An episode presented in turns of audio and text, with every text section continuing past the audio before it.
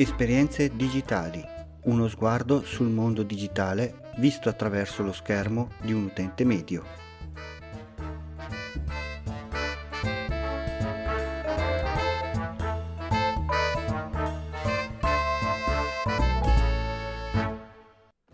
Salve a tutti, benvenuti da Capo Geek e bentrovati alla puntata numero 28 di Esperienze digitali.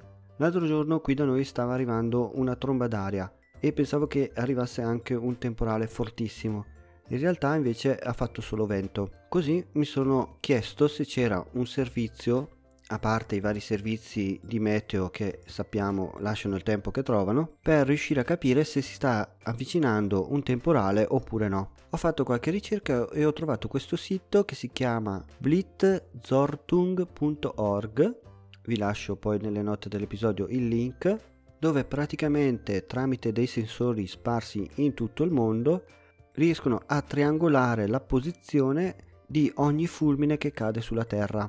Il servizio è gratuito e ha praticamente due tipi di visualizzazione, o una mappa panoramica di tutto il globo, oppure si può scegliere tra le varie Europa, Oceania, Asia, Nord America e così via, oppure abbiamo la possibilità di scegliere una mappa dinamica sempre in tempo reale, dove possiamo scegliere noi l'area che ci interessa di più. I fulmini sono segnati con colori diversi, quindi da appena accaduti fino a un massimo di 20 minuti in bianco, dai 20 minuti ai 40 minuti in giallo, fino ai 60 minuti in arancione, per arrivare fino al rosso di un massimo di 120 minuti. Questo ci dà la possibilità di capire quali sono quelli più vecchi e quelli più nuovi e non dico di prevedere il meteo, però perlomeno si ha un'idea di dove sta andando il temporale e capire se sta venendo verso di noi oppure se si sta allontanando.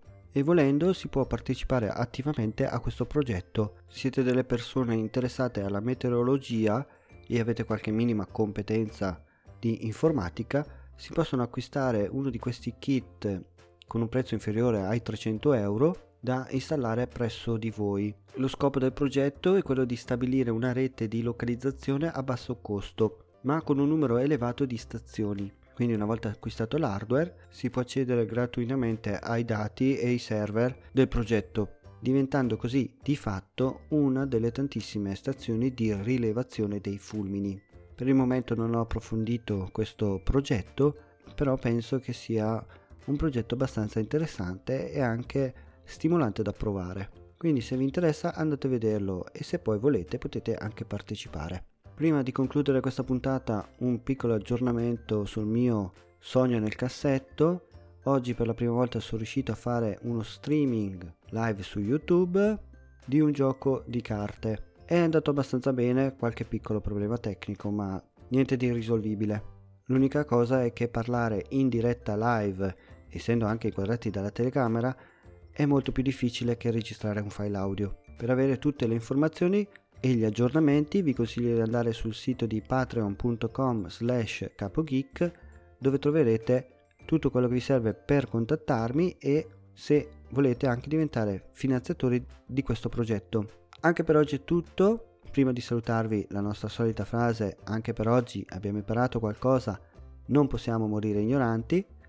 Un saluto da Capo Geek e ci risentiamo nella prossima puntata.